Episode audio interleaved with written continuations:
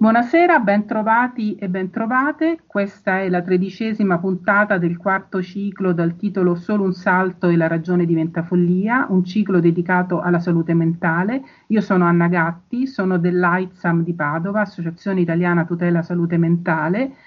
e oggi parliamo di riabilitazione in psichiatria, il mito dell'inguaribilità, prospettive di cambiamento. Affronteremo un tema che a noi familiari sta particolarmente a cuore perché la riabilitazione è rivolta ai malati psichiatrici gravi. Sappiamo abbastanza poco sulle cause e sui meccanismi che sono biologici, psicologici, sociali, che sono alla base della malattia mentale, ma a prescindere dalle diverse teorie sulle origini, è un fatto che la malattia mentale grave abbia conseguenze invalidanti sul funzionamento del paziente, cioè sulla sua capacità di vivere da solo, in autonomia, e di trovare e mantenere un'occupazione o di avere relazioni sociali. Una riabilitazione efficace aiuta a migliorare in modo significativo questi aspetti. Essa non è il risultato di un impegno estemporaneo di persone di buona volontà, piuttosto è un insieme di metodologie che si possono apprendere attraverso libri, pubblicazioni, appositi corsi e scambio di esperienze. Eh, queste metodologie sono ma- metodologie validate e debbono essere sottoposte a verifica analogamente a quello che succede quando ci sono delle nuove tecniche chirurgiche, nello stesso identico modo. E la riabilitazione efficace aiuta la persona, persona malata a vivere la sua vita in modo dignitoso e al meglio delle sue possibilità. Oggi parliamo proprio di questo argomento con la maggiore esperta in riabilitazione psichiatrica, che è la dottoressa Paola Carozza. Buonasera dottoressa Carozza. Buonasera signora Gatti, buonasera a lei. Grazie di avermi invitata, sono molto contenta di essere qui. Eh, grazie, siamo molto contenti, sono molto contenta anche io di avere questa opportunità di, di parlarle volevo presentare brevemente la dottoressa Carozza che ha molte pubblicazioni, ha scritto dei libri secondo me molto belli, eh, dico subito che un libro che io voglio consigliare soprattutto ai familiari ma se anche agli psichiatri che fossero interessati, agli operatori che fossero interessati e, e ehm, su cui poi ho eh, basato anche eh, le domande, gli, gli, argomenti di cui parleremo questa sera è Principi di riabilitazione psichiatrica. È un libro eh, sostanzioso di 400 più pagine, secondo me molto chiaro, molto ben scritto, c'è anche una ricca bibliografia di riferimento. E, ehm, e, parla appunto di, della riabilitazione e molti temi di cui eh, tratteremo questa sera. Io comincerei subito con chiedere alla dottoressa Carozza eh, che cosa è la riabilitazione psichiatrica e a chi è indirizzata. Allora, la riabilitazione psichiatrica è un insieme di strategie e di trattamenti. Poi spiegherò che cosa significa strategia e che cosa significa trattamento basato sull'evidenza. Quindi è un processo, è un processo di accompagnamento di persone che hanno, eh, che, hanno, che stanno insomma aggravandosi nella dimensione della disabilità, che le aiuta a riesercitare alcune abilità in funzione del raggiungimento dell'obiettivo personale. Quindi la definizione della riabilitazione si scompone in tre grandi componenti. Abbiamo detto che è un insieme di strategie, abbiamo detto che è un corpus di trattamenti basati sull'evidenza e abbiamo detto che è finalizzata a persone che hanno che sono all'inizio o hanno già maturato una condizione di disabilità. Che cosa significa la disabilità? Cosa significa? Cosa intendiamo per disabilità? Per disabilità intendiamo la perdita del ruolo sociale, quindi la perdita di quella caratteri- quella caratteristica che connota la maggioranza di noi e che ci consente, quando ci alziamo al mattino, di finalizzare la nostra giornata nei confronti di scopi, di attività, di obiettivi e di, reali- e di piccole o grandi realizzazioni personali. La riabilitazione psichiatrica aiuta le persone con disabilità a eh, come dire, riappropriarsi o appropriarsi, a seconda del loro processo di maturazione precedente, di ruoli sociali negli ambienti naturali, negli ambienti di loro scelta, non quindi negli ambienti istituzionali, e per ambienti istituzionali intendo i centri diurni, le residenze, eh, e quindi ambienti simulati, ambienti virtuali, ambienti artificiosi, parliamo di ambienti naturali, cioè nei reali ambienti di vita, di riappropriarsi di ruoli sociali compatibilmente con le limitazioni che possono continuare ad avere. E questo è il concetto di recovery, così come viene declinato anche nel libro, di cui poi se possiamo parleremo. Quindi eh, la riabilitazione è una tecnica, è una tecnica umana sostanzialmente perché si basa sulla, sulla crescita e sullo sviluppo di competenze personali e sociali e, e quindi necessita di eh, specifica formazione, specifico training e eh, di un percorso che eh, deve essere molto rigoroso per la preparazione de- degli operatori, per far sì insomma che gli operatori siano in grado di offrire eh, la riabilitazione alle persone che ne hanno bisogno. Aggiungo che uno degli obiettivi della riabilitazione è che le persone con disabilità espletino appunto, come ho detto, dei ruoli sociali negli ambienti di vita con maggior successo e soddisfazione possibile. I due termini successo e soddisfazione fanno parte integrante del concetto di riabilitazione psichiatrica. Per successo intendiamo compiere un'azione che ha come effetto un risultato positivo. Per esempio, io sono in grado di invitare un mio amico o compagno di lavoro eh, al cinema se io compio questa azione e riesco a comunicare efficacemente con il mio compagno di lavoro e a far sì che risponda sì, oppure a tollerare il no, io compio un'azione di successo, ottengo come esito un successo sociale. Se questo successo poi mi porta a una maggiore soddisfazione con me stessa e quindi a, maggiore, a un aumento dell'autostima, a un aumento della mia efficacia personale, all'aumento dei miei livelli di autorealizzazione, va da sé che quindi io attra- attraverso l'espletamento di questa abilità, quindi invitando un mio amico per, uh, per offrirgli per, al cinema o in qualsiasi altra situazione sociale, io posso aumentare i miei livelli di successo e i miei livelli di soddisfazione. Le persone che hanno una disabilità psichiatrica hanno bisogno di sperimentare azioni che hanno come conseguenza il successo e che aumentino il loro livello di soddisfazione. Quindi non possiamo parlare di riabilitazione se noi offriamo dei programmi che non hanno come esito azioni di successo e quindi azioni che hanno un esito positivo da un punto di vista delle relazioni sociali e personali, oppure azioni che, non, che frustrano eh, il paziente, cioè azioni che non hanno come conseguenza l'aumento di soddisfazione personale.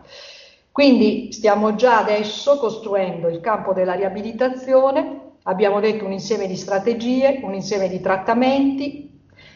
eh, delle, dei programmi che hanno come risultato il successo e la soddisfazione e che aumentano il funzionamento sociale attraverso l'espletamento di ruoli, di ruoli validi, validi perché? Perché hanno, sono espletati in ambienti reali della comunità, in ambienti naturali e non in ambienti artificiali come possono essere i nostri contesti di servizio. Ecco, questa mi sembra una cosa molto importante che volevo sottolineare,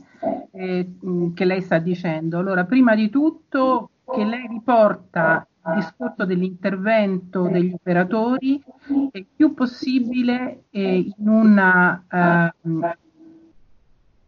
in un ambiente reale, quindi eh, non, eh, non, la persona che, si, eh, che sta in un ambiente protetto, eh, lei deve purtroppo deve, deve, mettere in mute del suo... Eh. Oh, scusi, scusi. Ecco, grazie. Non una persona che sta in un ambiente protetto, come invece di norma accade, nel senso che di norma soprattutto le persone con un disagio psichiatrico grave eh, vengono isolate in vario modo eh, dal contesto sociale eh, e la stessa famiglia poi si isola, no? perché la storia delle famiglie con una paziente psichiatrico è spesso la storia di famiglie che isolano se stesse dal contesto esterno con l'intenzione anche di proteggere la persona che sta male e anche questo è un, una cosa che dovremmo un po' approfondire. Piuttosto eh,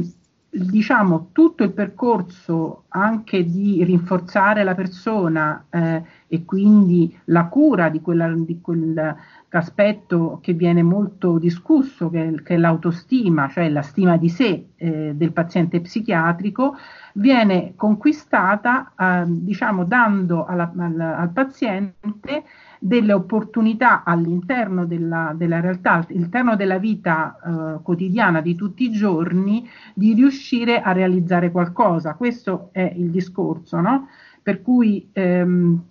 tutti eh, i percorsi di riabilitazione che vengono proposti, che sono vari, perché poi i campi nei quali la persona vive sono vari, è il lavoro, e le relazioni. Abbiamo detto l'esempio che lei ha fatto è la persona che va al cinema e che invita un amico, che per una persona con, con gravi problemi psichiatrici può essere effettivamente una, un evento, diciamo, molto importante e molto anche difficile da, da realizzare, no? Non è, non è così banale. Non è banale anche per noi, se pensiamo alla nostra adolescenza, quando i primi le timidezze, le paure nelle relazioni che abbiamo sperimentato. Ecco, questo mi sembra una cosa molto, molto importante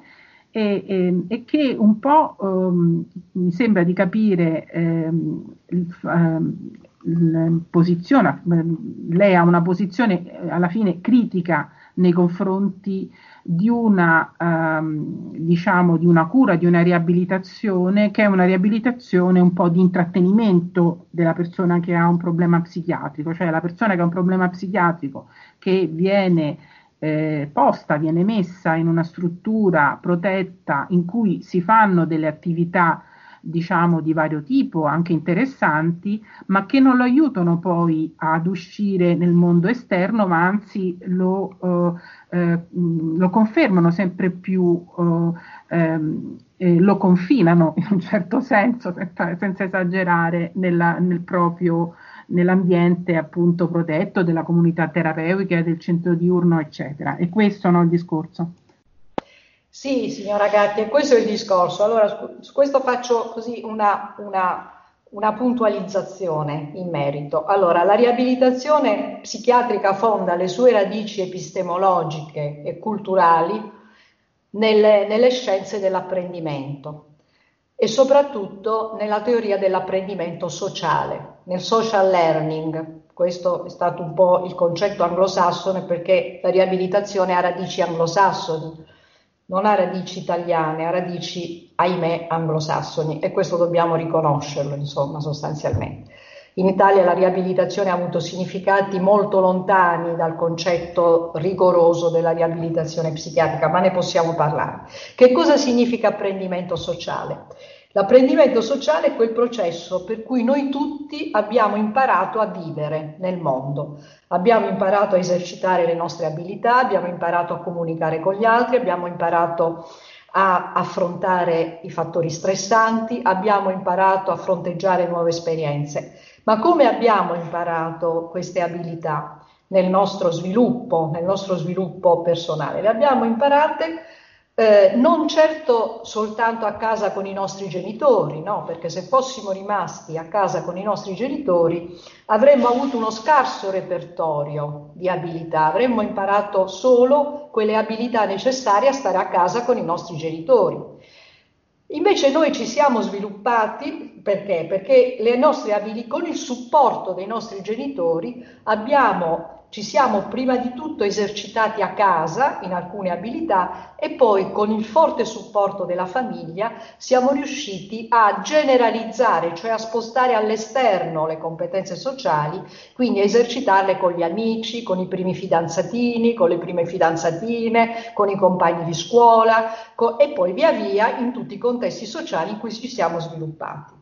Ed è l'unico modo perché il funzionamento delle persone si ampli, si sviluppi e, e abbia, come dire, e sia internalizzato all'interno di un repertorio comportamentale eh, de, degli esseri umani è che io riesco ad esercitare le mie competenze sociali negli ambienti di vita, perché solo così imparo, solo così imparo, solo così cresco, solo così riesco a rinforzare i miei livelli, come dicevo prima, di autostima e di autoefficacia. Però per imparare ho bisogno di forti supporti. Noi abbiamo avuto bisogno dei supporti genitoriali. I nostri pazienti hanno bisogno, come abbiamo avuto bisogno noi, non solo dei supporti familiari, ma anche dei supporti del personale, de, de, del personale sanitario, del, del personale che si occupa di riabilitazione psichiatrica e hanno bisogno dei supporti negli ambienti di vita. I tre, I tre, principali supporti su cui si fonda il processo riabilitativo per le persone con disabilità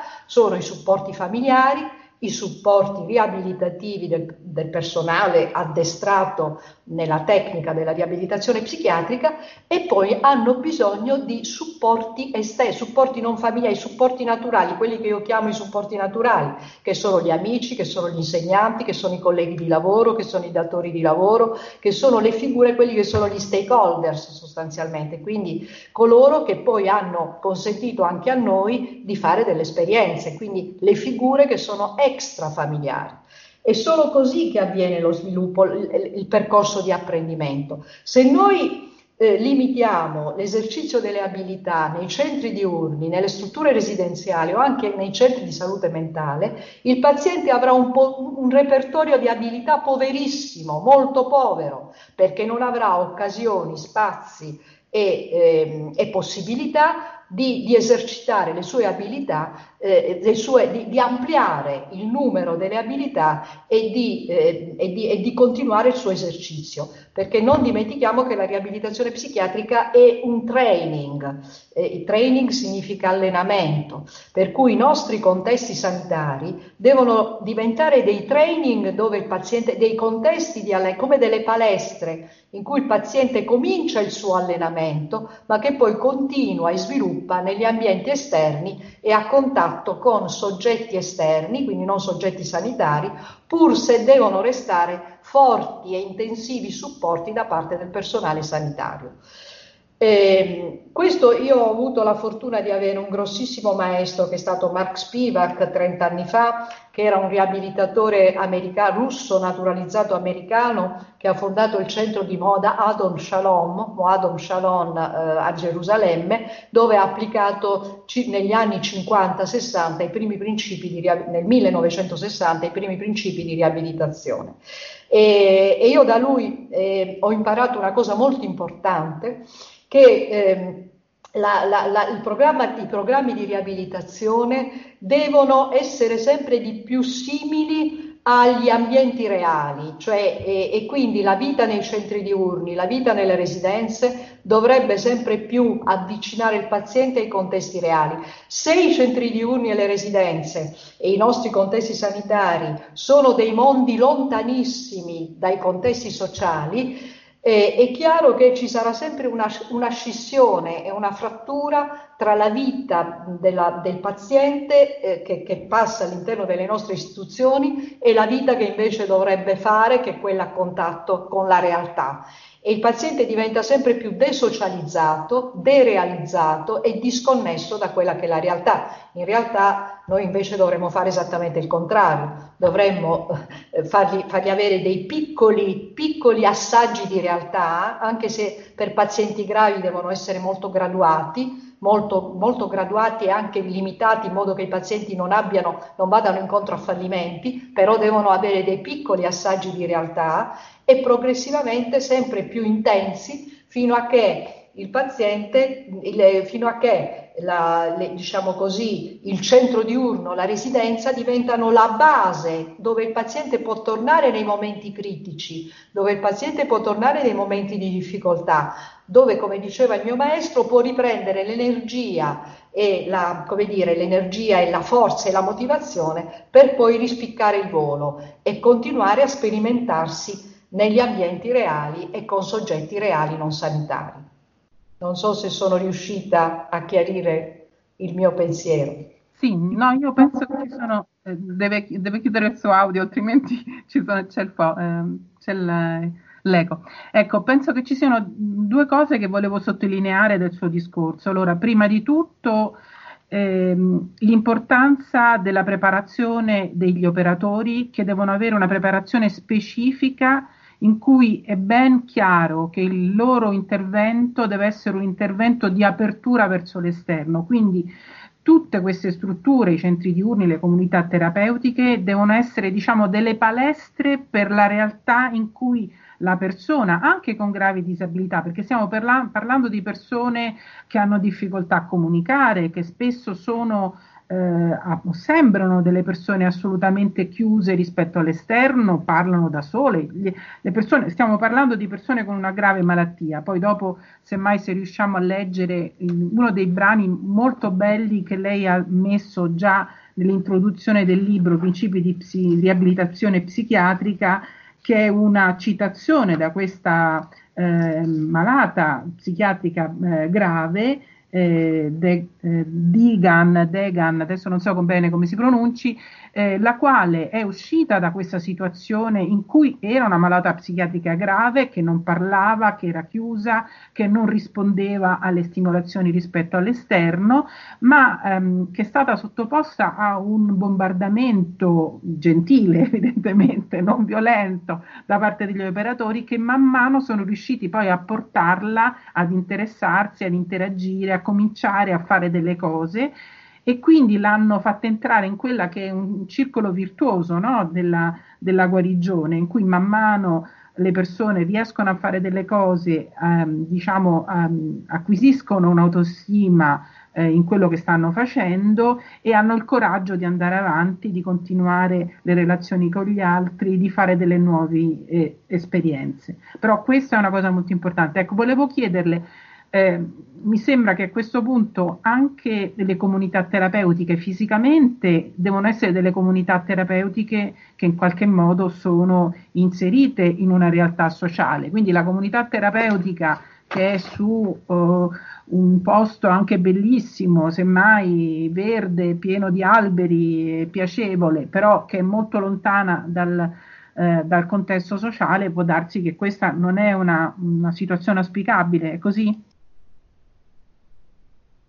Allora, eh, questo è un tema abbastanza complesso, questo dell'isolamento geografico di alcune strutture.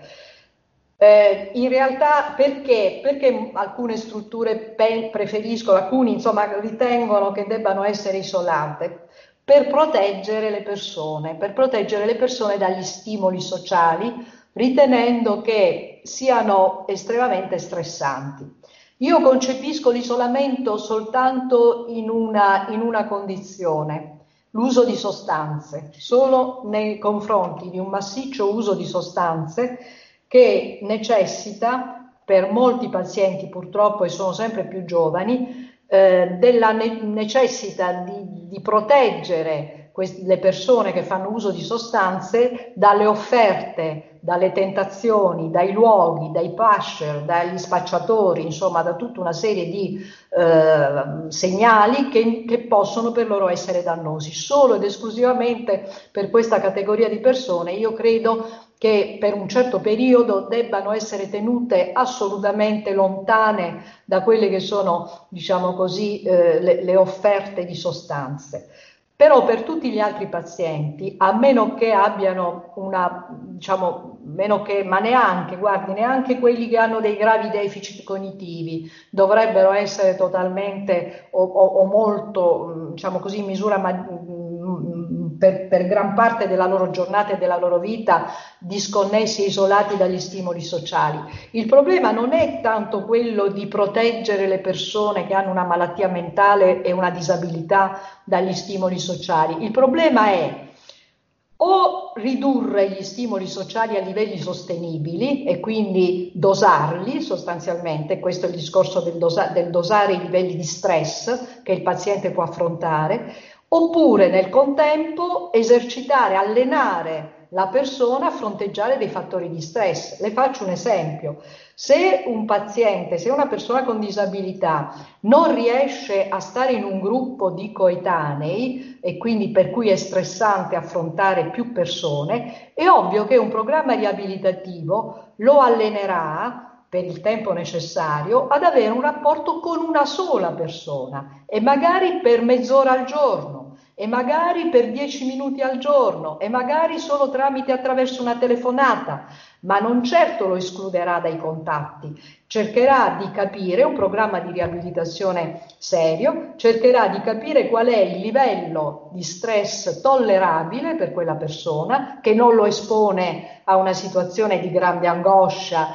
di grande eh, difficoltà e, e, che non lo espone a fallimenti eh, molto gravi e cercherà di eh, allenare, io insisto sul termine allenamento perché eh,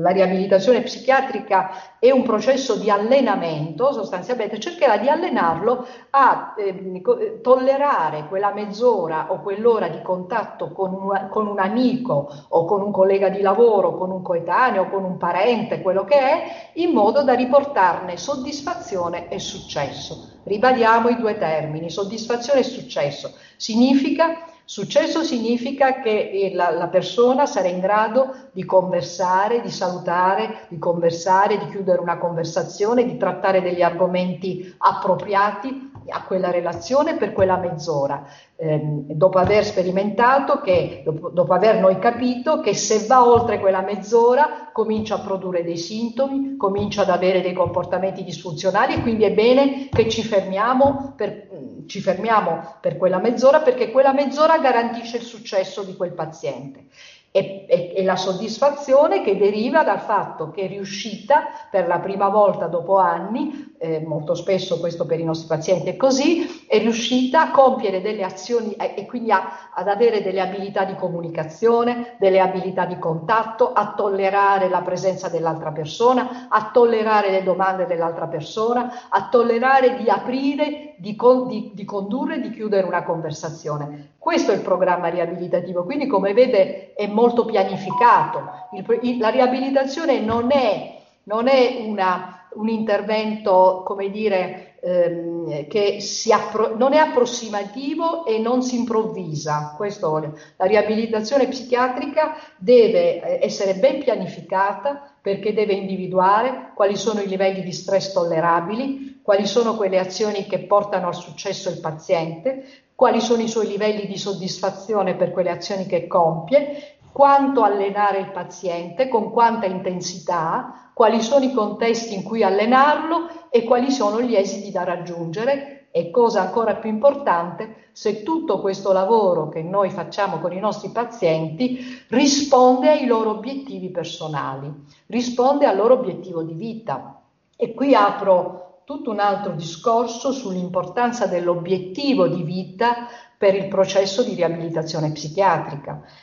Eh, è fondamentale, il, la riabilitazione psichiatrica, il processo, il trattamento riabilitativo non può avviarsi se non, se non dopo aver definito con il paziente, dopo che i nostri, i nostri pazienti hanno individuato qual è l'obiettivo di vita a cui tengono. L'obiettivo di vita significa, per esempio, quando un paziente ci dice vorrei avere più amici, vorrei, una, vorrei eh, lavorare, eh, vorrei riprendere lo studio, vorrei migliorare la comunicazione con i miei familiari, vorrei avere un'attività ricreativa, eh, vorrei dedicarmi a un hobby, eh, vorrei riuscire a fronteggiare questa situazione difficile. E spesso si dà poca importanza nei servizi all'obiettivo di vita dei pazienti, eh, si, da, si, si, dedica poco tempo al processo di definizione dell'obiettivo di vita. Il processo di definizione dell'obiettivo di vita è lo starter, è lo start-up, è, è, è la base da cui partire.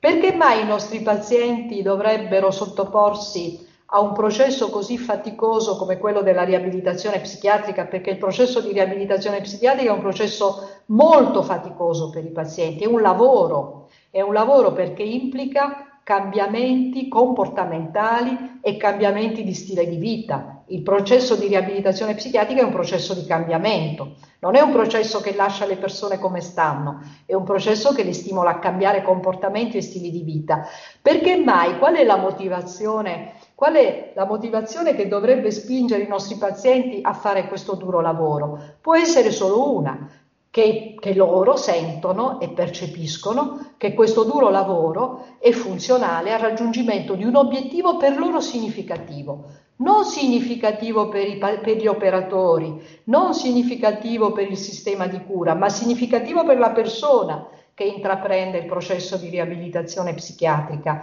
E, del, e d'altronde questo vale anche per noi e vale anche per noi. Noi ci siamo, come, come, noi abbiamo sviluppato le nostre abilità e abbiamo conquistato territori di vita nuovi nel nostro percorso, perché eravamo spinti da obiettivi che avevano un significato per il nostro sviluppo personale. I pazienti non faranno mai progressi nei programmi riabilitativi, non faranno mai progressi se non sono motivati da un obiettivo per loro significativo. È inutile che noi cerchiamo di indurre loro a obiettivi che loro non sentono per loro significativi, ma che per noi sono significativi. Non faranno mai progressi perché l'alleanza di cura e l'alleanza riabilitativa è basata sul fatto, sul, pro, sul principio che l'offerta di trattamento che io sto facendo ai pazienti è percepita dai pazienti come utile per la loro vita e non solo come un adeguarsi all'aspettativa dei sanitari. Mi sembra, mi sembra molto, molto, interessante quello che lei sta dicendo adesso, questo, questo discorso sulla, ehm, sulla, differenza tra adeguarsi a un obiettivo esterno che viene dato da qualcun altro in buona fede, no? perché poi eh, diciamo questo è un atteggiamento che hanno anche i familiari, quello di eh, proiettare sul figlio delle aspettative, secondo me del tutto ragionevole, no? Nel, da, da, tanti punti di vista. Cioè, eh, e comunque chiedere eh, alla persona, al, ehm, alla, alla, persona che sta male, ma in genere è una richiesta che viene fatta poi a tante altre persone e, e crea anche delle grosse difficoltà perché eh, noi viviamo in una società in, che ci chiede tanti adeguamenti a dei comportamenti che poi non, non, sempre sono i nostri veri comportamenti, non sono i nostri veri obiettivi. Ecco, eh, quindi il paziente definisce un obiettivo e nel definire questo obiettivo fa anche un percorso di riconoscimento della propria difficoltà e disabilità, che però, e questo credo che sia una cosa molto importante, nel suo libro è molto ben eh, chiarito, non significa semplicemente assumere il ruolo del malato e quindi il ruolo, eh, diciamo, della persona che è ehm, eh, inadeguata, eh, no? È un riconoscimento della propria difficoltà che viene eh, ehm, utilizzato per partire a eh, risolvere data questa difficoltà che può essere appunto la difficoltà nel avere relazioni con gli altri pur aspirando ad avere delle relazioni con gli altri che però in qualche modo non si riescono a realizzare. Ed è una cosa ben diversa invece dal discorso che spesso viene fatto dell'accettazione della malattia che viene richiesta al paziente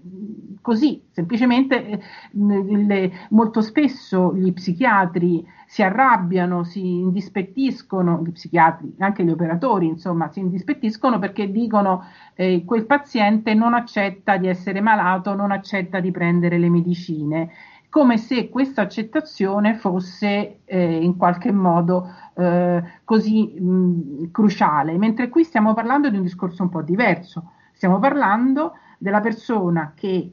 ha delle aspirazioni che possono essere anche le aspirazioni lavorative. Io ho visto che nel programma riabilitativo del Dipartimento di Ferrara che lei dirige c'è anche eh, l'IPS che è appunto questa um, eh, ne abbiamo parlato in una trasmissione proprio di questo ciclo, che mh, l'IPS è uno strumento di aiuto di inserimento lavorativo che però parte dal fatto che la persona vuole trovare un lavoro e gli operatori e mi pare che anche qui gli operatori svolgono la stessa funzione, sono degli specie di allenatori, no? Eh, proprio come si fa in una riabilitazione fisica, la persona che non cammina da tanto tempo perché è ferma, piano piano gli, gli, si comincia a far fare i primi passi, che sono i primi successi, finché questa poi man mano non raggiunge una maggiore, eh, un maggiore progresso. Insomma, questo, questo, mi sembrava una cosa molto importante. Senta, io volevo un po' ehm, insistere perché... Ehm, io ho, trovo, ho trovato come familiare delle grosse difficoltà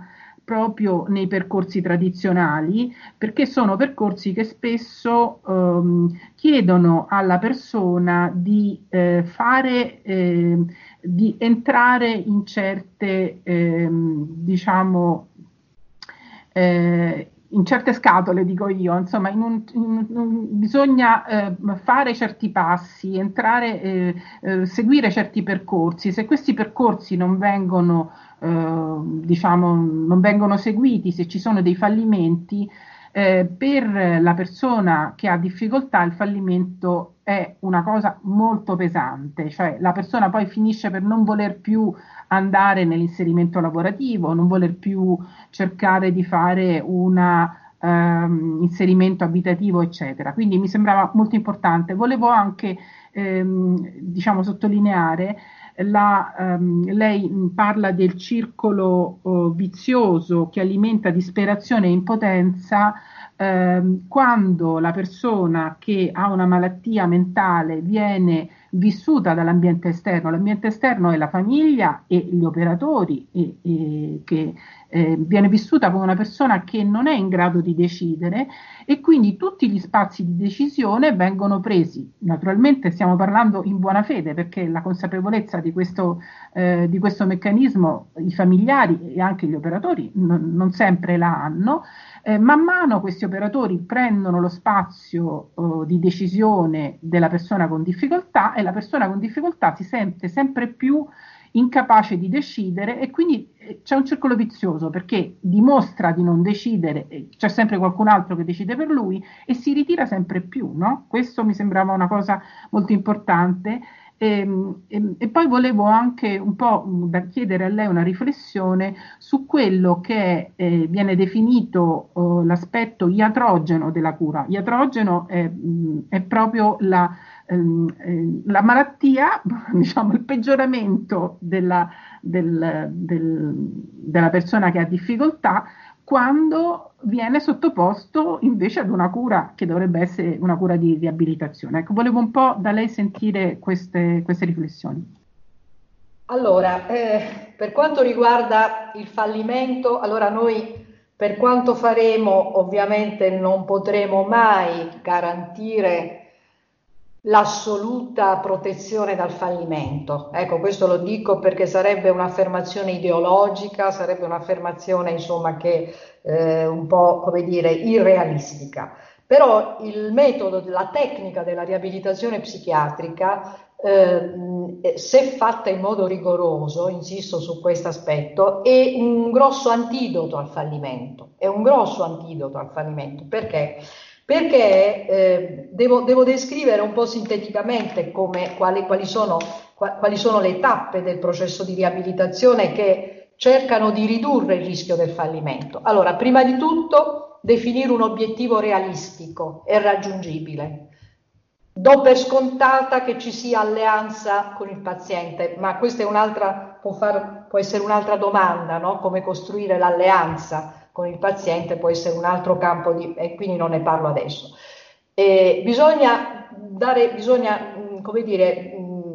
dedicare molta attenzione al processo di definizione dell'obiettivo di vita, perché l'obiettivo di vita non può essere per molti pazienti voglio andare a lavorare, quello è l'obiettivo finale, ma l'obiettivo deve essere scopo, l'obiettivo globale, quindi l'obiettivo generale, come per esempio può essere quello voglio riprendere il lavoro, deve essere scomposto in tantissimi micro obiettivi e in tanti piccoli step sostanzialmente, attraverso un piano di trattamento preciso in cui eh, l'obiettivo proprio viene disarticolato, perché è ovvio che se gli operatori, se noi sosteniamo l'obiettivo in questa forma così general generica, il paziente eh, andrà incontro a un fallimento certo. Allora l'obiettivo si scompone in piccoli step. Possono, il, il primo step può essere, bene, allora cominciamo a capire che tipo di lavoro ti piacerebbe fare e quindi dividere il lavoro in lavori manuali o in lavori intellettuali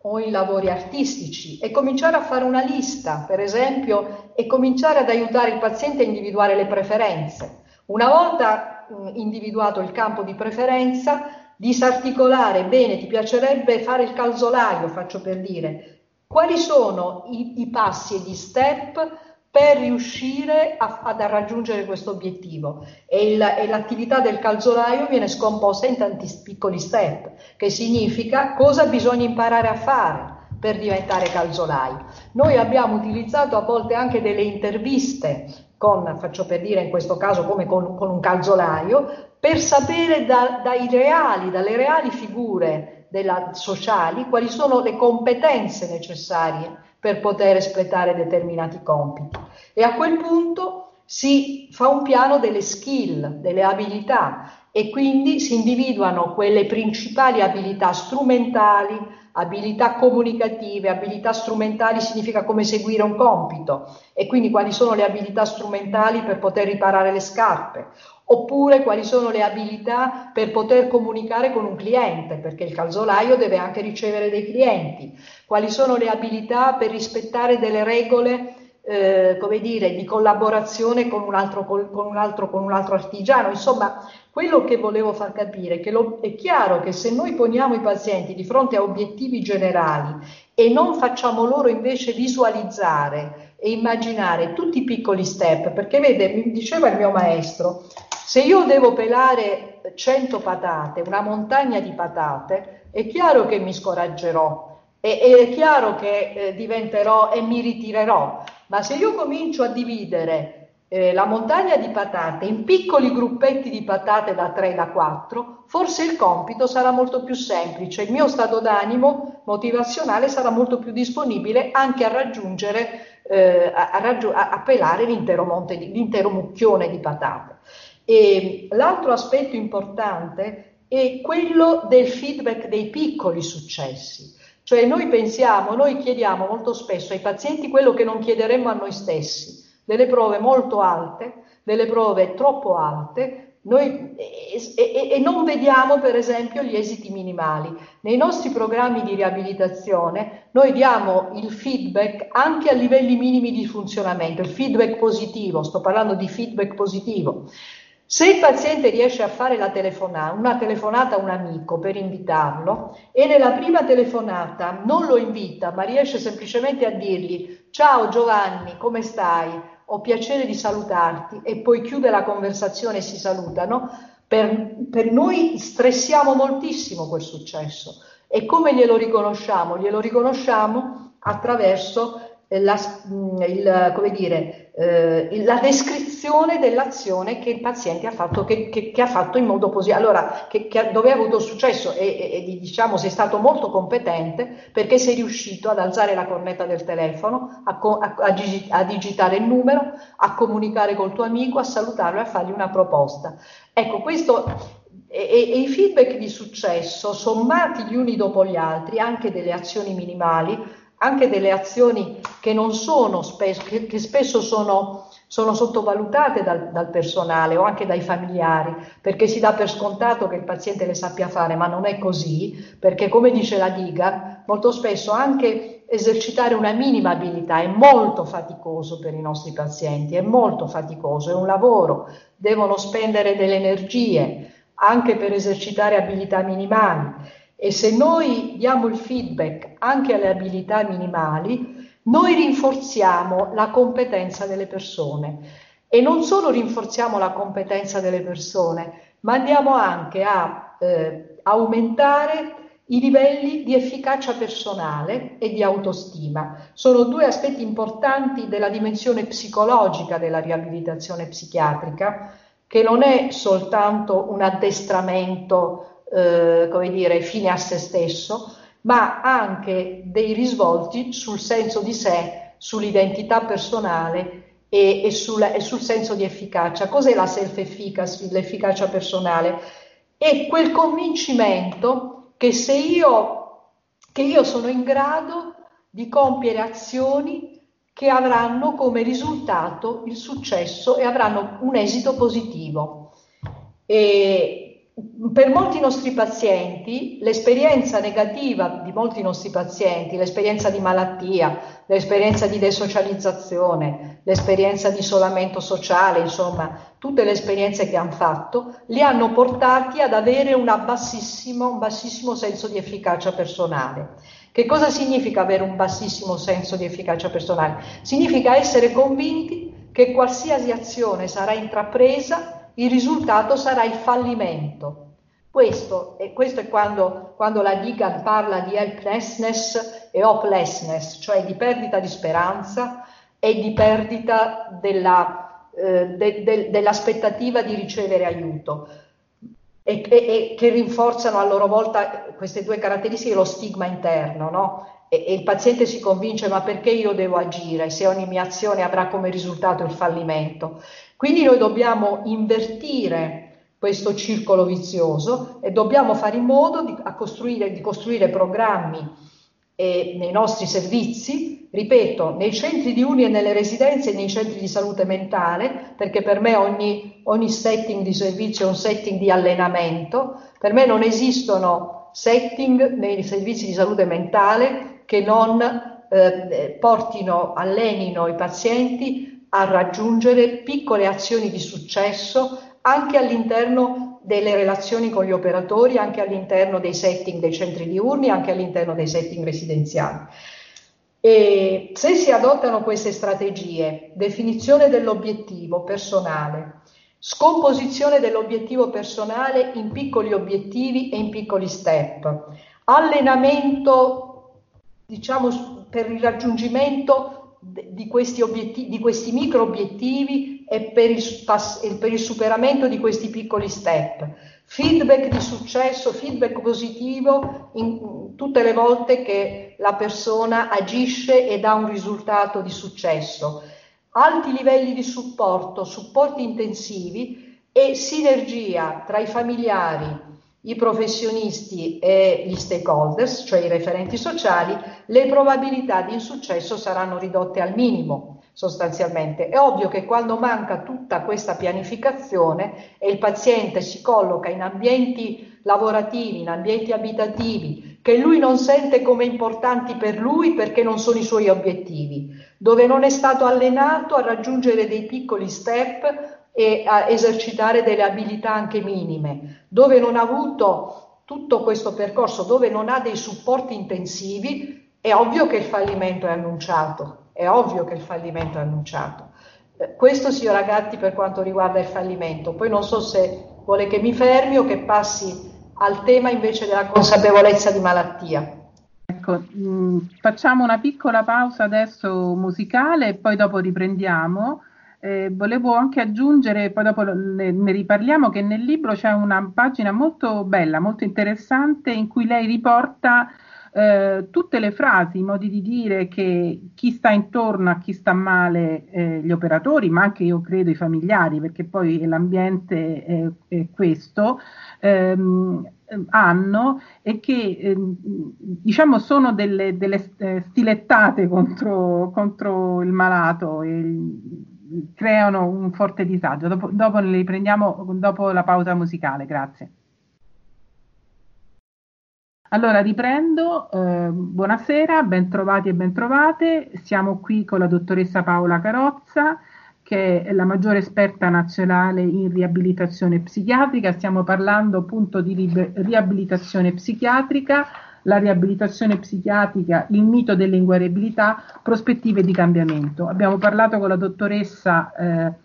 proprio um, di alcuni aspetti della riabilitazione, del fatto che eh, è un, diciamo, un allenamento, che, del fatto che il paziente deve essere coinvolto e deve lui stesso definire i propri obiettivi e, e così via.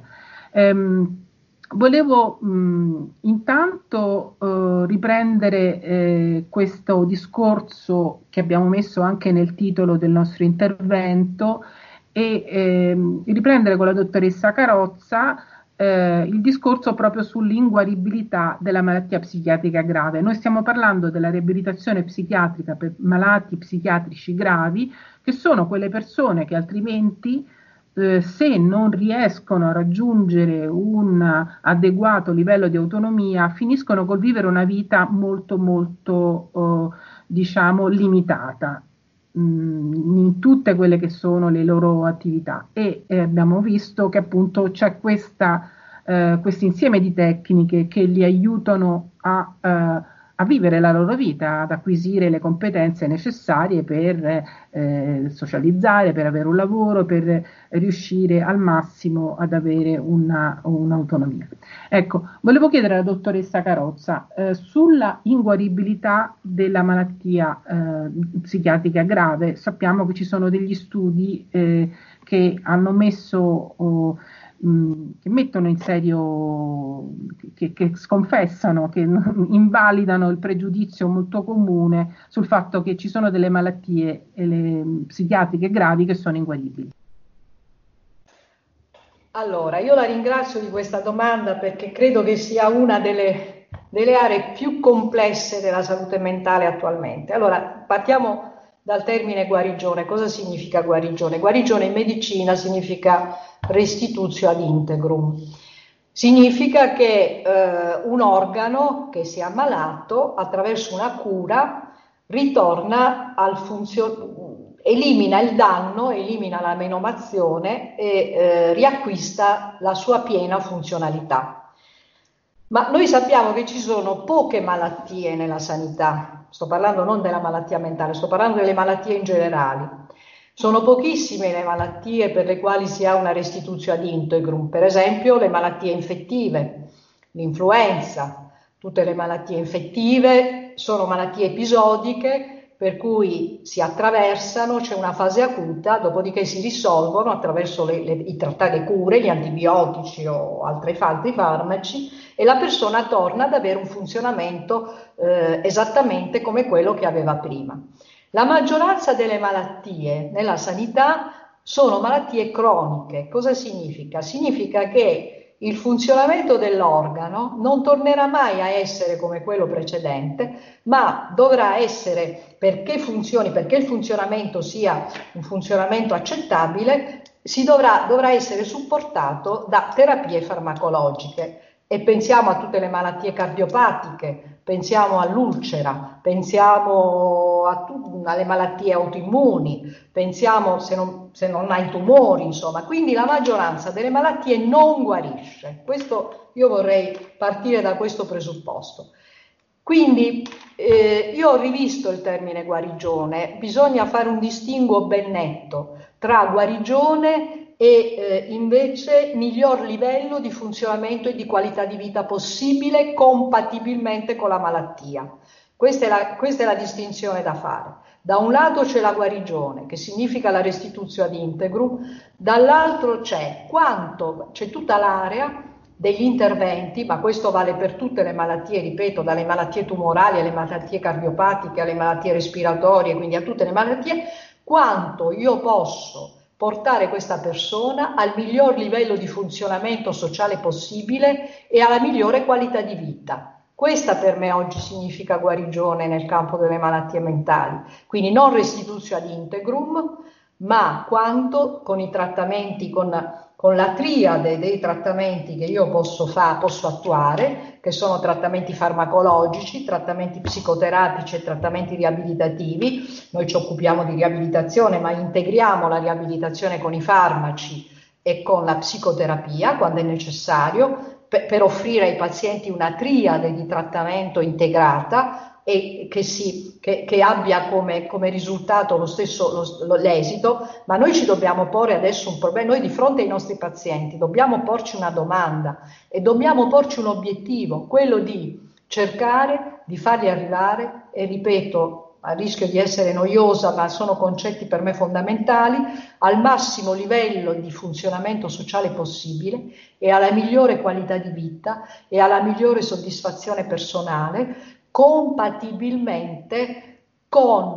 la possibilità che la malattia si riacutizzi, perché la malattia mentale è una malattia cronica che va incontro a recidive, come, le, come il diabete, come le sindromi respiratorie, come le malattie oncologiche, come tutte le malattie che, sono, che possono andare incontro a riacutizzazioni, però questo non significa che pur andando incontro a riacutizzazioni, i nostri pazienti non possono avere degli intervalli temporali, anche a volte di anni, anche a volte di anni, di qualità di vita buona, di funzionamento accettabile, se non ottimale, a volte anche ottimale, di funzionamento sociale, a volte anche ottimale, e di buoni livelli di soddisfazione personale. Questo per me oggi significa recovery sostanzialmente, eh, dopo una serie di miei percorsi, insomma, attraverso anche affermazioni che forse un tempo erano più radicali.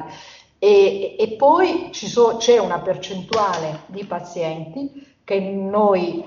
diciamo così, misuriamo in una percentuale del 20%, del 20, del 15-20%, per, per, per la quale il funzionamento sociale non sarà possibile, perché hanno avuto delle, il decorso della malattia e anche probabilmente il trattamento che non è stato precoce, che non è stato un trattamento precoce, cioè nei primi due anni di malattia, quindi sia un po' il decorso della malattia, ma anche l'assenza di trattamenti precoci, hanno portato le persone a gravi deterioramenti cognitivi, a gravi disfunzioni comportamentali, per cui quello che noi possiamo offrire a questo 15-20% è soltanto una buona qualità di vita, una buona assistenza. Ma nell'altra percentuale, nell'altro, nell'altro 70-80%, il concetto di guarigione sociale, io riprendo il vecchio concetto di Ciompi, insomma, di guarigione sociale, che non è la restituzione ad integrum, che era, non è il, il, ritorno al pieno funzionamento precedente l'esodio della malattia, ma è il livello compatibile di funzionamento e di soddisfazione personale compatibile con la malattia, non oltre la malattia, ma compatibile con la malattia. Ebbene, in questa grande percentuale noi possiamo dire che sia le ricerche, sia l'esperienza personale, eh, di, di, 30 anni di lavoro, insomma adesso anzi, anzi 35, quasi no, 35 anni di lavoro, più le, le, le, il, il, il, dire, il, confronto con, ehm, eh, con servizi con alcuni servizi all'estero e con alcuni servizi in Italia che hanno un buon tasso di pazienti che hanno recuperato le loro funzioni, questo ci porta a dire che la malattia mentale si può confinare, si può contrastare gli esiti della malattia mentale, gli esiti disfunzionali e gli esiti disabilitanti della malattia si possono contrastare, limitare e anche ridurre di gran lunga. Questo io mi sento di affermare senza nessuna ideologia. D'altronde Devo anche, eh, devo, anche riportare che se, eh, se, si, se si, attuano eh, strategie basate sull'evidenza di tipo riabilitativo e di tipo farmacoterapico e di case management nei primi due anni di malattia, e quindi se si interviene nei primi due anni di malattia, è solo in quel caso che noi possiamo affermare che si può parlare di piena guarigione, quindi di concetto di guarigione come fall recovery, cioè come ritorno, ripristino del pieno funzionamento della persona. E, e, questo ci fa ben sperare, questo ci fa ben sperare, perché tutti i giovani che noi stiamo trattando nei primi due anni di malattia, e si parla tanto di psicosi schizofrenica quanto di disturbo di personalità o di sindrome bipolare, ehm, tranne in alcuni disturbi di personalità psicopatici antisociali, ma questo adesso è tutto un altro settore dei giovani che fanno uso di sostanze che hanno anche gravi disturbi di personalità, che, che, che attualmente per me è la sfida più alta, è una delle sfide più alte della riabilitazione psichiatrica. Eh, ebbene, per, se noi adottiamo dei trattamenti precoci, riabilitativi, farmacoterapici e di case management, noi riusciamo a fare in modo che la quasi totalità dei ragazzi, dei giovani che trattiamo riesce a recuperare un ruolo lavorativo, riesce a mantenere o a proseguire a mantenere o a riprendere gli studi, riesce a mantenere la vita sociale e ricreativa e, e riesce a recuperare uno statuto di, eh, di cittadino pari esattamente eh, con nessuna, nessuna, nessuna nessun residuo né di stigma né di eh, esito disabilitante. Questo mh, ormai è, una, è un'affermazione, è un'evidenza e quindi noi possiamo concludere che sicuramente per, più, diciamo così, per la percentuale di pazienti per i quali noi adottiamo una, un trattamento intensivo nei primi 2-5 anni di malattia, noi possiamo anche usare il termine di guarigione come ritorno e ripristino del funzionamento, del pieno funzionamento. Però non tutti hanno questa evoluzione perché c'è anche una percentuale dove noi interveniamo più tardi, dove noi interveniamo in modo non intensivo, dove noi non interveniamo in modo perfettamente con, con tutte e tre le linee trattamentali che dobbiamo adottare, dove i servizi sono insufficienti, dove ci sono scarsità di risorse, dove non c'è formazione, dove gli operatori non sono stati aiutati e non sono stati formati, non sono, no, non sono supportati, ebbene quando noi abbiamo queste condizioni allora il tasso di recovery si riduce e si riduce fino all'inguaribilità, cioè inguaribilità intesa come ehm, eh, necessità di assistenza e non di riabilitazione per garantire almeno quelli che sono eh, i bisogni, eh, il soddisfacimento dei bisogni quotidiani. Eh, spero di averle risposto. Sicuramente sì, mi, mi, mi ha risposto. Io volevo adesso farle due domande su quelle. Lei ha parlato di tre linee di intervento. Mi sembra di capire che una è la farmacologica, l'altra è la psicoterapia e l'altra sono questi interventi che vengono definiti, mi sembra, psicosociali, no? Sono gli interventi psicosociali di riabilitazione. Tra l'altro volevo dire che c'è un'intervista molto interessante che potete trovare in rete il dottor Gerardo Favaretto ha intervistato la dottoressa Paola Carozza a maggio del 2019, mi pare, è un'intervista che trovate su Psychiatry, Psychiatry Online. Eh, in cui appunto vengono discusse que- eh, queste cose, ci sono delle parti un po' tecniche che spero riusciremo un po', di cui spero che eh, riusciremo a, a parlare prossima, nel prossimo incontro, perché abbiamo appunto questo incontro, ma anche eh, tra due settimane abbiamo un'altra trasmissione sempre con la dottoressa Paola Carozza per approfondire questi temi. Ecco, volevo chiederle appunto queste due cose, la farmacologia, quando viene utilizzata e in che modo, e la psicoterapia, perché mi sembra di capire che anche nei confronti della psicoterapia lei dice delle cose molto interessanti legate anche al problema che fare psicoterapia a una persona che ha eh, difficoltà cognitive e può eh, non essere assolutamente efficace, può voler dire fare un intervento del tutto inutile. Ecco, volevo sentirla su questi due punti. Allora, per quanto riguarda eh, la farmacoterapia, la farmacoterapia è un intervento integrativo, integrativo a, alla riabilitazione, se parliamo di integrazione tra queste due discipline.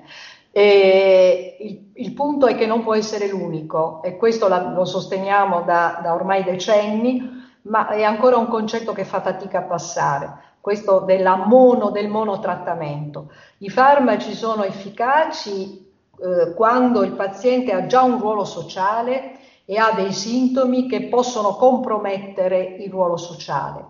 e quindi possono essere, possono essere eh, l'unico trattamento, diciamo così, eh, eh, offerto perché comunque in base a questo i pazienti possono ridurre dei sintomi e quindi mantenere il loro ruolo sociale con, con, livello, con, buoni, con buoni livelli di adattamento e di successo. Ma nel momento in cui i pazienti cominciano a perdere il ruolo sociale e quindi comincia il processo disabilitante, il processo disabilitante, no? il processo per cui cominciano a perdere disabilità, cominciano a desocializzarsi, cominciano a disconnettersi dall'ambiente, cominciano a sviluppare lo stigma interno, cominciano a non esercitarsi più nelle abilità, cominciano a non avere più feedback sociali, no? non hanno più riscontri sociali e quindi manca manca, ma, manca la conferma sociale, manca la conferma della propria validità che può venire solo da un ambiente sociale, quindi quello che sia Spivak, sia Ciompi, sia eh, lo, stesso, lo, stesso, Lieberman, che sono stati un pochino i miei maestri,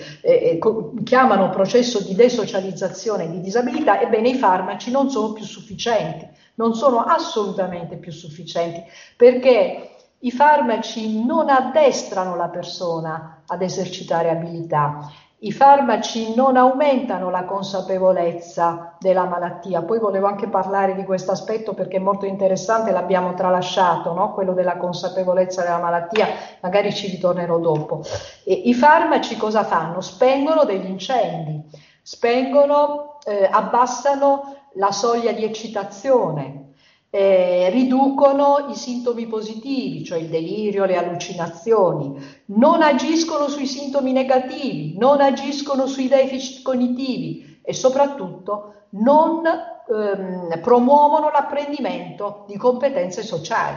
Eh, l'unica eh, strategia perché i pazienti aumentino il funzionamento è la riabilitazione psichiatrica, non ce ne sono altre. Eh, non esistono farmaci che aiutano i pazienti ad allenarsi, perché l'allenamento avviene attraverso una, un esercizio comportamentale negli ambienti, prima negli ambienti simulati delle nostre, delle nostre strutture e poi il più velocemente possibile, come dicevo all'inizio, negli ambienti reali della comunità. Quindi i farmaci sono una base per ridurre alcuni, alcuni, alcuni fenomeni come, come, alcuni sintomi, come sintomi o come un livello molto, molto basso di eccitabilità oppure uno stato costante di ansia, uno stato co- costante di, di agitazione ridu- riducendo questi fenomeni predispongono il paziente alla riabilitazione, cioè lo predispongono perché riducono dei fattori che potrebbero interferire con l'apprendimento delle abilità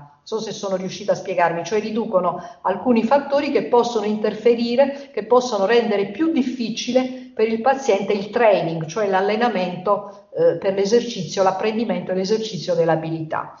E per cui i farmaci sono alleati della riabilitazione, però a dosaggi che non compromettono, però possono anche compromettere il percorso riabilitativo, eh, non possono solo facilitarlo, possono anche comprometterlo nella misura in cui per esempio alti dosaggi riducono, possono ridurre anche alti dosaggi di farmaci la capacità di apprendimento. Pa- pazienti molto sedati,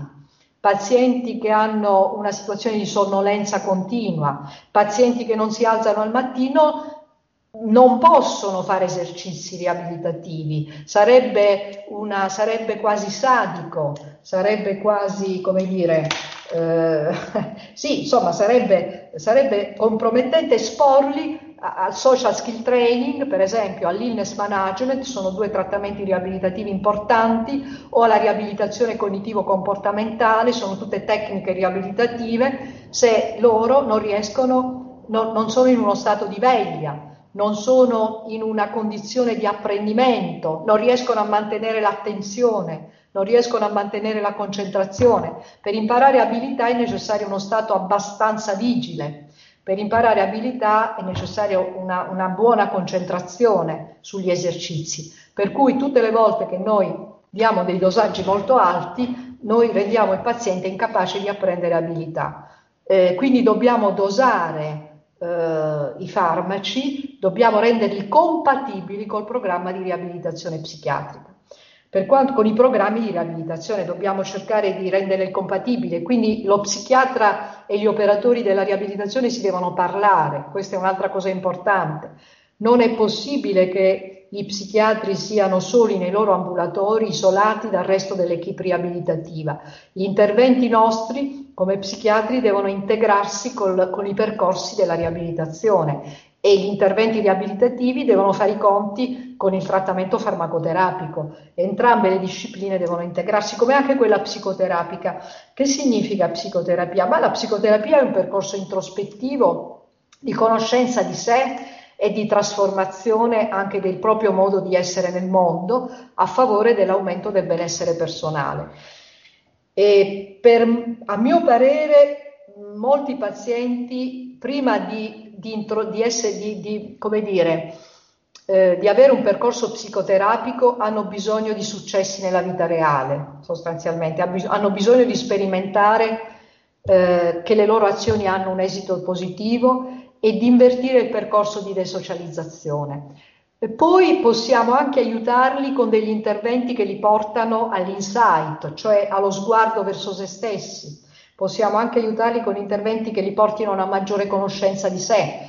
Possiamo anche, però io credo che non sia l'approccio iniziale per pazienti con disabilità. L'approccio iniziale deve essere quello farmacoterapico integrato con un buon programma, con un efficace programma che li porti a recuperare eh, che li porti a recuperare l'area dell'esperienza vissuta, dell'esperienza reale, che li porti a trasformare il loro stato di isolamento e di desocializzazione in uno stato di riconnessione con l'esterno, quindi con gli altri e con la realtà. E una, un elemento, un aspetto in cui invece secondo me la psicoterapia può essere molto importante, anche, anche seppure in una fase successiva, anche qui in una fase successiva del percorso riabilitativo, è l'elaborazione dei traumi che il paziente eh, ha avuto nel suo percorso eh, esistenziale. Eh, i, i, nostri pazienti sono tutti molto traumatizzati, sono politraumatizzati perché hanno avuto tre tipologie principali, solitamente nelle loro vite si riscontrano tre tipologie principali di trauma hanno avuto dei traumi infantili, abusi, violenze, eh, maltrattamenti, abbandoni. Eh, si riscontrano molto spesso nella vita dei nostri pazienti eventi di questo tipo, soprattutto adesso nei giovani pazienti che fanno uso di sostanze e che hanno disturbi di personalità. Eh, hanno, il secondo trauma è il trauma della malattia mentale è il trauma di dover accettare, di dover ammalarsi di una malattia che per certi aspetti è come le altre malattie, per altri aspetti è profondamente diversa dalle altre malattie, perché è una malattia stigmatizzata, non c'è altra malattia che non la IDS che sia così stigmatizzato da un punto di vista sociale ed è una malattia che comporta l'isolamento sociale, a differenza di tutte le altre malattie, tranne la IDS, che invece sono malattie che sono compatibili con i contatti sociali. Quindi il secondo trauma che i nostri pazienti, e qui vengo anche alla diagnosi, alla coscienza di malattia, è quello di accettare una diagnosi. Per questo fanno tanta fatica ad essere coscienti di malattia, perché devono accettare tutto sommato una malattia che colpisce il cervello e quindi l'organo che ci dirige, che, che dirige la nostra vita, è una malattia che è stigmatizzata, è una malattia che porta delle pesantissime conseguenze sul piano sociale.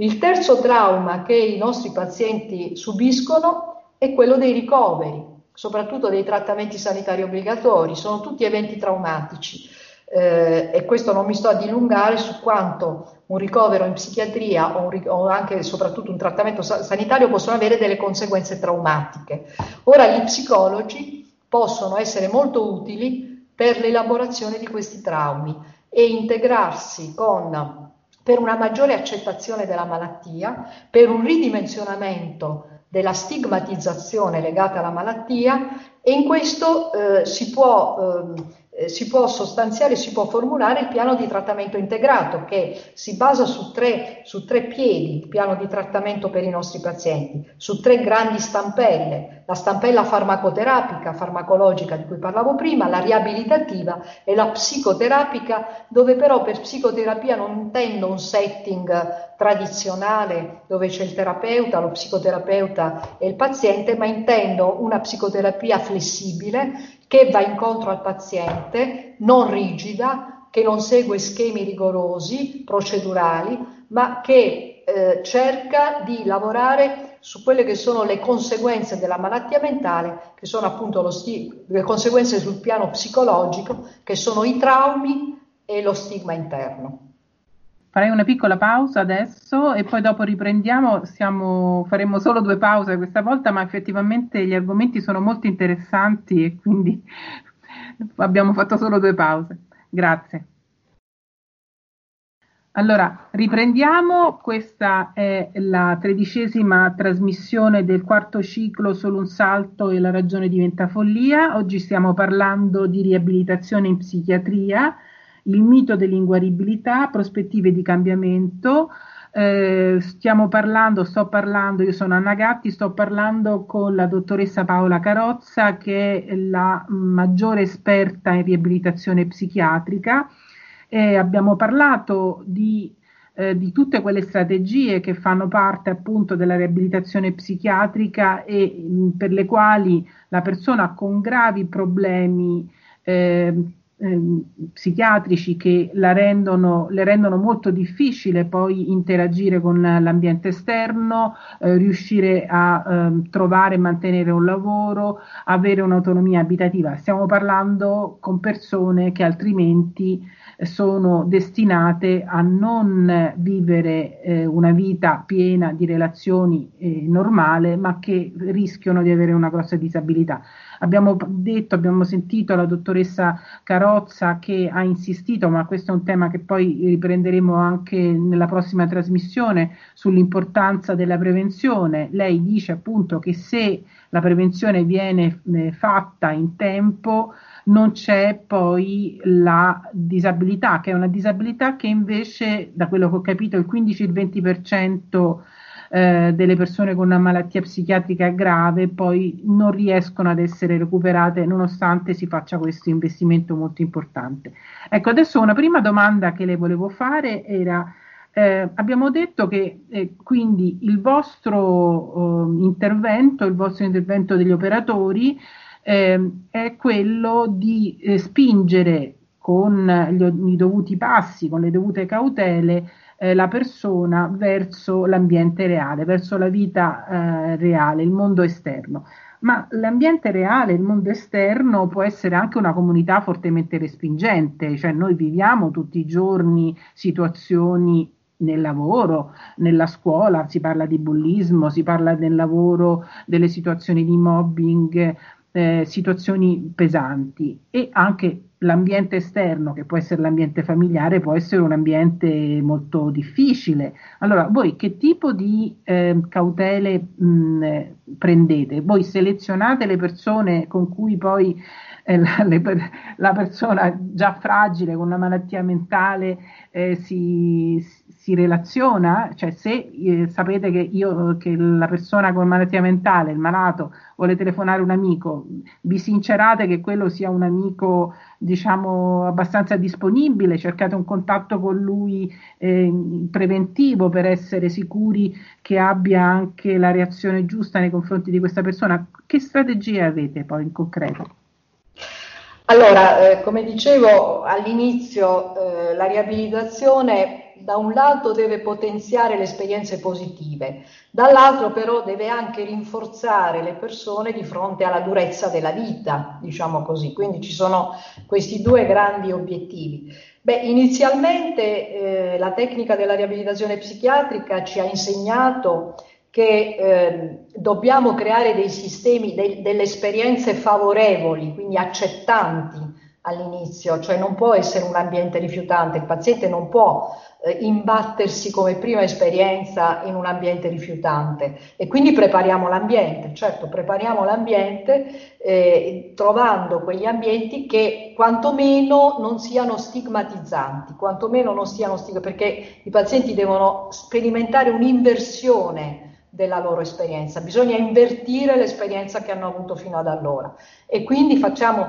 organizziamo degli incontri, eh, i nostri case manager eh, parlano con i datori di lavoro, parlano con gli insegnanti, parlano con, eh, anche con i condomini a volte o con i, eh, so, gli amministratori di condominio, con,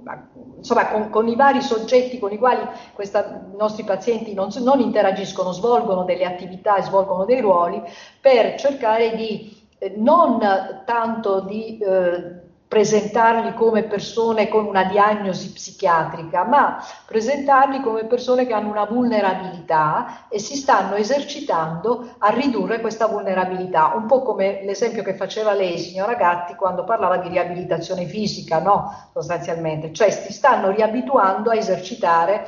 eh, non gli arti, no? non i muscoli, non le articolazioni, bensì le competenze sociali. E, Poi si introducono la seconda strategia per ridurre eh, inizialmente, questo nei primi sei mesi, un anno, diciamo così, di programma riabilitativo. Eh, Lieberman, che è, più, è, uno dei più grandi riabilitatori internazionali, suggeriva, sempre suggerito di eh, pro, pro, prolungare le esperienze positive almeno per un anno, rinforzare almeno per un anno le esperienze positive. Secondo, ecco, la seconda strategia è quella di introdurre delle facilitazioni nel contesto. Cosa sono le facilitazioni per le persone con disabilità psichiatriche? Sono, le, sono, sono analoghe alle facilitazioni che sono state adottate per le persone con, con disabilità fisica, le rampe per esempio, no? le rampe che li aiutano a salire le scale, eh, la, dire, eh, l'alfabeto braille per i ciechi, eh, i segnali sonori, per i sordi sostanzialmente. Che cosa sono? Così come per la riabilitazione fisica, anche per la riabilitazione per i, per i soggetti, per i disabili psichiatrici, eh, vengono introdotte delle facilitazioni a livello ambientale. Per esempio, le faccio un esempio, se eh, una, una persona con disabilità non è in grado di lavorare per quattro ore, si concorda col datore di lavoro che ne lavori due, oppure che faccia delle pause, se non è in grado di tollerare appunto un, un carico di compiti molto pesante, si, si dividono i compiti, eh, si, si, parzializzano i compiti, cioè si, si, distribuiscono i compiti in due o tre giorni, se non, se non, si possono eseguire in una, in una stessa giornata. Se eh, eh, la persona è disturbata, la concentrazione, l'attenzione della persona è disturbata dalla confusione, dalle voci, si chiede se può lavorare in un ambiente isolato e quindi attribuire attribuirle dei compiti che può svolgere da solo. Eh, se, eh, qui per esempio parlo della ripresa degli studi, se non può sostenere un esame nella sua complessità, nella sua completezza, si concorda con l'insegnante che farà l'esame frazionato, cioè fa, una, fa l'esame in, in, più giorni invece che, farla, che, far, che, sostenere un esame in un giorno solo. Eh, se ha bisogno, se è facilmente distraibile e quindi si eh, non riesce a concentrarsi su un compito e si distrae, allora eh, si, gli si danno degli schemi cognitivi, cioè si, danno, si dà il, quello che noi chiamiamo il diario dell'organizzazione del compito, in cui praticamente il paziente come la lista della spesa, in cui lo si aiuta a, eh, dove il compito è praticamente articolato in tutte le sue parti e, e il paziente legge tutte le operazioni che deve fare e, e, lo si, e lo si dota, lo si aiuta con un tutor che lo riporta al compito e lo riporta a leggere le operazioni che deve compiere. Questi sono tutti esempi di facilitazione lavorativa. Sono esempi, e, que- perciò dico che la riabilitazione è una tecnica, perché eh, questo insomma è, è una, eh, ci viene dagli Stati Uniti questo tipo di indicazione, ci sono nel libro Principi di riabilitazione c'è tutto un elenco di facilitazioni ambientali che possono e sono concordate, che possono essere introdotte nell'ambiente di lavoro, nell'ambiente scolastico e che possono essere eh, concordate con il paziente. Per esempio un'altra facilitazione è, eh, sono le telefonate di supporto degli operatori eh, per sostenere la persona che ha cominciato a vivere da sola e che deve riorganizzare la sua casa, oppure visite in casa, in, nella, nell'abitazione dei pazienti, per aiutarli a organizzare l'attività quotidiana, per, per aiutarli a organizzare la lista della spesa, per aiutarli ad organizzare le cure, diciamo così la cura dell'ambiente, oppure anche dei social skill training per abituarle a eh, convivere con i vicini, a salutare il vicino di casa quando escono dall'appartamento, oppure a, ad essere cordiali con, eh, con, il fornaio, ad essere cordiali con il lattaio, a saper chiedere un giornale al giornalaio. Non so se mi sono spiegata. Queste sono tutte facilitazioni che, re- che cercano di contrastare al massimo l'eventualità che la persona fallisca e si ritiri, fallisca e si ritiri, perché il fallimento porta poi al ritiro, il fallimento porta... Oh. È ovvio che però dobbiamo anche allenare i nostri pazienti a affrontare le frustrazioni, per esempio a tollerare che un invito al proprio amico abbia come risposta no, guarda, non ho voglia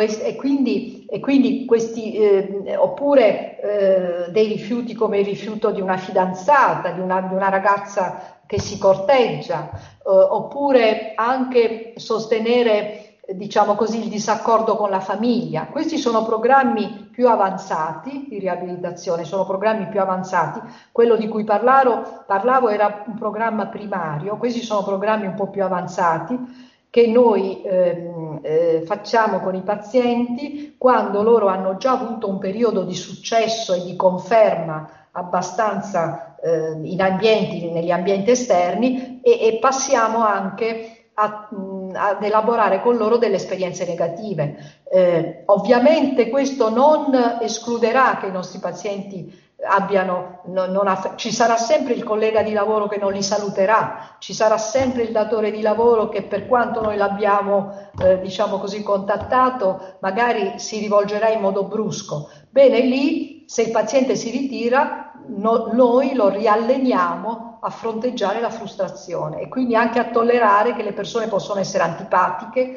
a tollerare che il datore di lavoro può non essere sempre gentile, a tollerare che un amico può anche rispondere di no, a tollerare che la ragazza dei propri sogni possa anche non essere disponibile. Certo, questo a un certo punto la riabilitazione è un livello un pochino più alto, però una vera riabilitazione deve anche affrontare come aiutare i nostri pazienti a tollerare la frustrazione, altrimenti rischia, rischia di diventare una riabilitazione troppo protettiva e quindi di ritornare a essere quella specie di nicchia di intrattenimento da cui noi siamo partiti e che non vogliamo che sia.